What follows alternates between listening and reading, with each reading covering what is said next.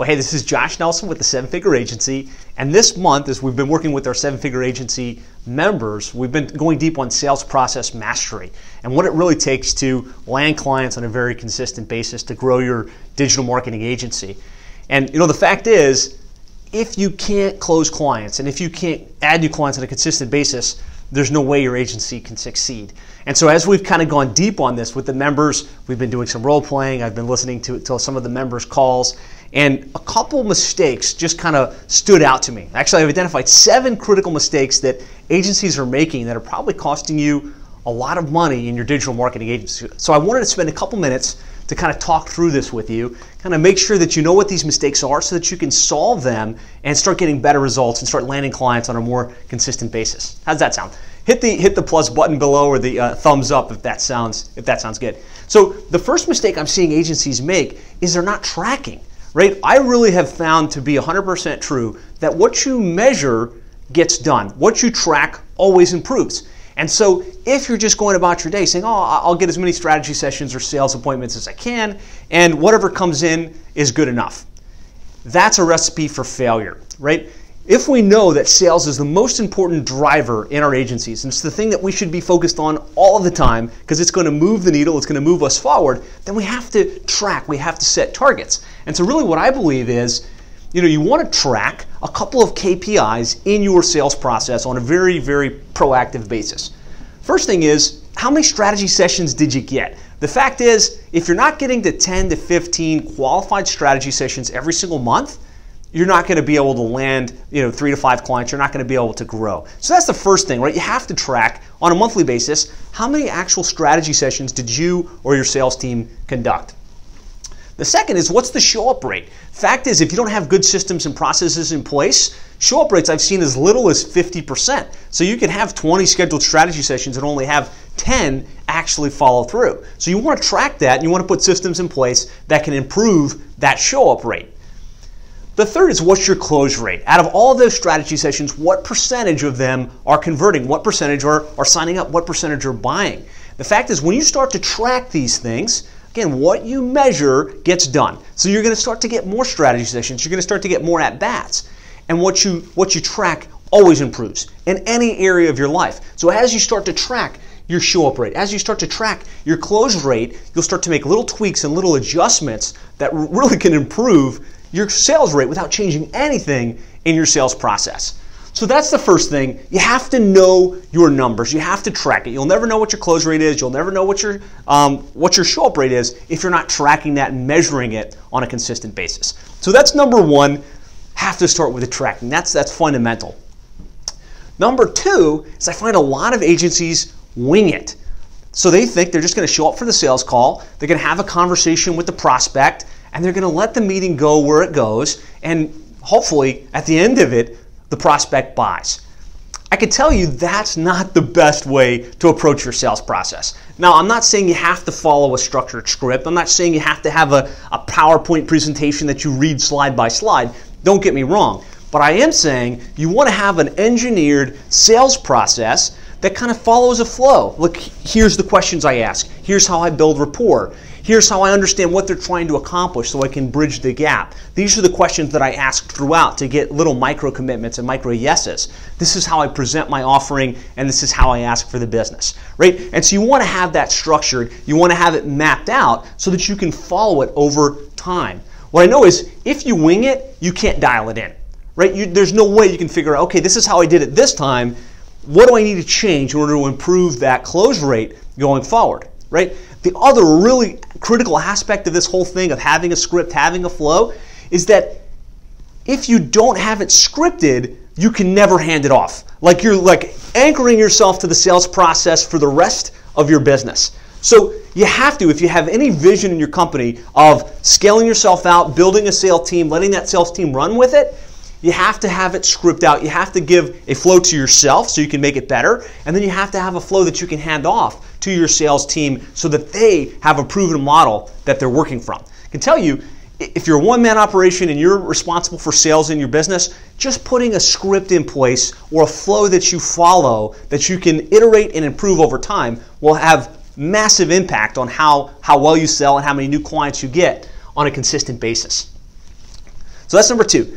Number three is talking too much. Right? We're digital marketers. We're passionate about SEO and pay per click and funnels and you know everything in between. And so we tend to get excited about this, and we want to talk about, hey, here's what we're doing with Facebook ads, and here's what we can do with SEO, and here's how we build all of these links and these PBN networks to get you ranked on page one.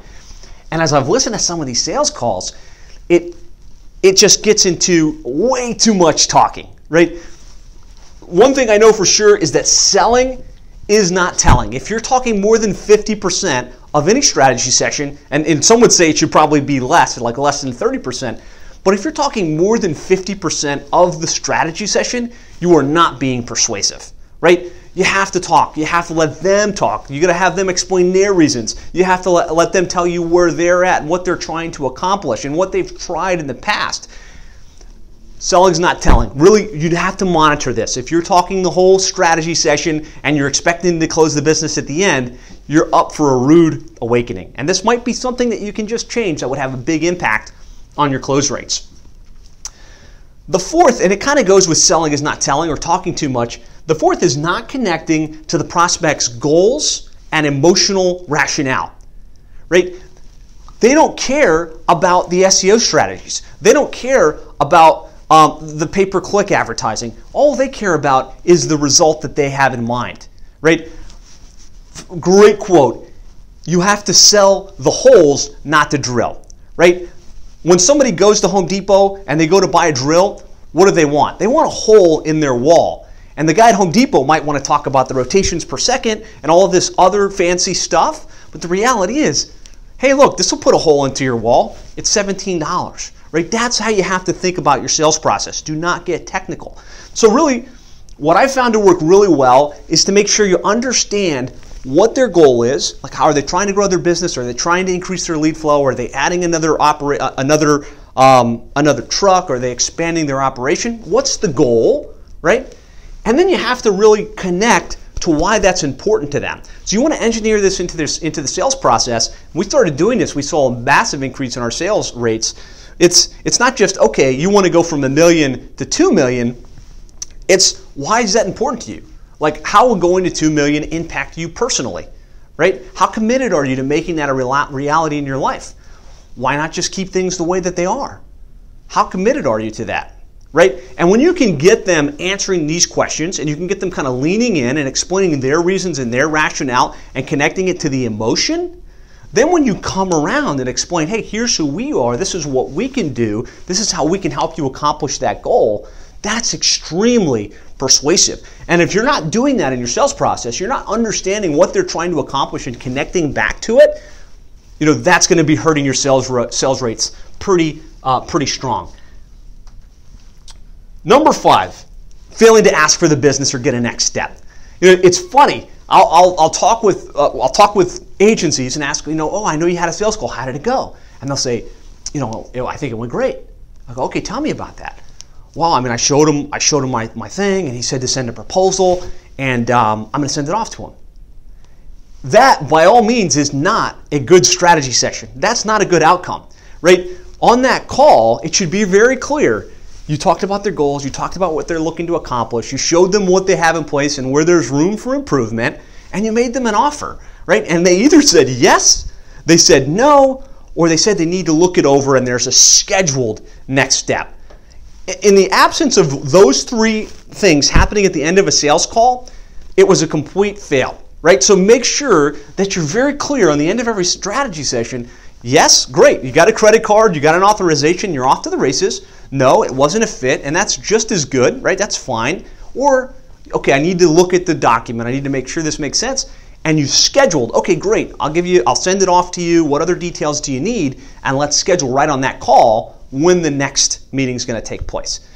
Every strategy session should be one of those three outcomes. Uh, otherwise, you're, you're really not doing it right. Mistake number six, and this blows my mind, is not recording and reviewing sales calls. Right? The way the technology works today, almost all of us are doing these strategy sessions on Zoom, we're doing them on GoToMeeting, and we're showing them stuff. We're having a consultative strategy session, we're showing them their website, we're showing them what we could do, we're showing them examples.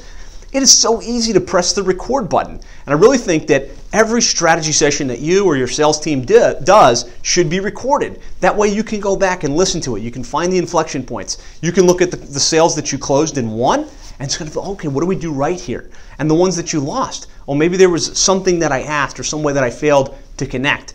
This is one of the most powerful and free options that you have that you should be doing every single time. Because again, you can't improve what you don't track, right? You've got a script, you follow it, you record the conversation, you go back and listen to it, and this is going to help improve your sales rate drastically, but it also really props you up to be able to hand off your sales process at some point in the future. Because eventually you're going to have a library of closed strategy sessions, right? Where you can say, okay, sales guy, here's the script to follow, here's recordings so that they can model success right? So they can hear the tonality, they can hear the questions, they can hear kind of the, the answering of objections. And so just make sure you're recording and reviewing your sales calls and that every sales call has an outcome tracked, right? Was it won? Was it lost? Did they show up? Did they not show up? And did you schedule a next step? Right? So that, that one's an easy solve, right? Go into Zoom webinar if you're using Zoom, turn on the auto record function, and now you've got a recording of every one of your, your sales calls. And then number seven, and this one is also like an easy fix, is failing to have an engineered follow-up process. So I, I, I, understand. We all want a first call close, right? And if they didn't buy, they're probably not a good fit. And so whatever, I'm moving on trying to find a higher qualified prospect. The reality is, at least in our world, almost 80% of our sales calls don't end in a first call close, right? We take them through the strategy session, we see if it's a good fit, we make our offer, right? We tell them we're going to send them some stuff via the mail. We ask for the business, right? Say, hey, listen, does this sound great? Yes. And we're asking little micro commitment questions throughout. Great, let's get started. And a lot of times they say, look, I, would like to have a document to review. I'd like to talk to a couple of references. These are commonplace things. And so what we do is we engineer what I call a hot lead follow-up. It's just a sequence of communication via email, text message, and direct mail to move them to the next step. And we engineer it within a two week time frame. This is very easy with the automation technology that exists today Infusionsoft, ActiveCampaign, High Level, right? All of these platforms, you can have the strategy session, trigger a follow up, and then have a countdown to move that prospect forward. Again, I've, I've found almost 80% of our clients buy in after that initial call. So failing to have this hot lead follow up can massively impact your success rate. So there you have it. These are the top seven sales mistakes I'm seeing agencies make and how to solve them.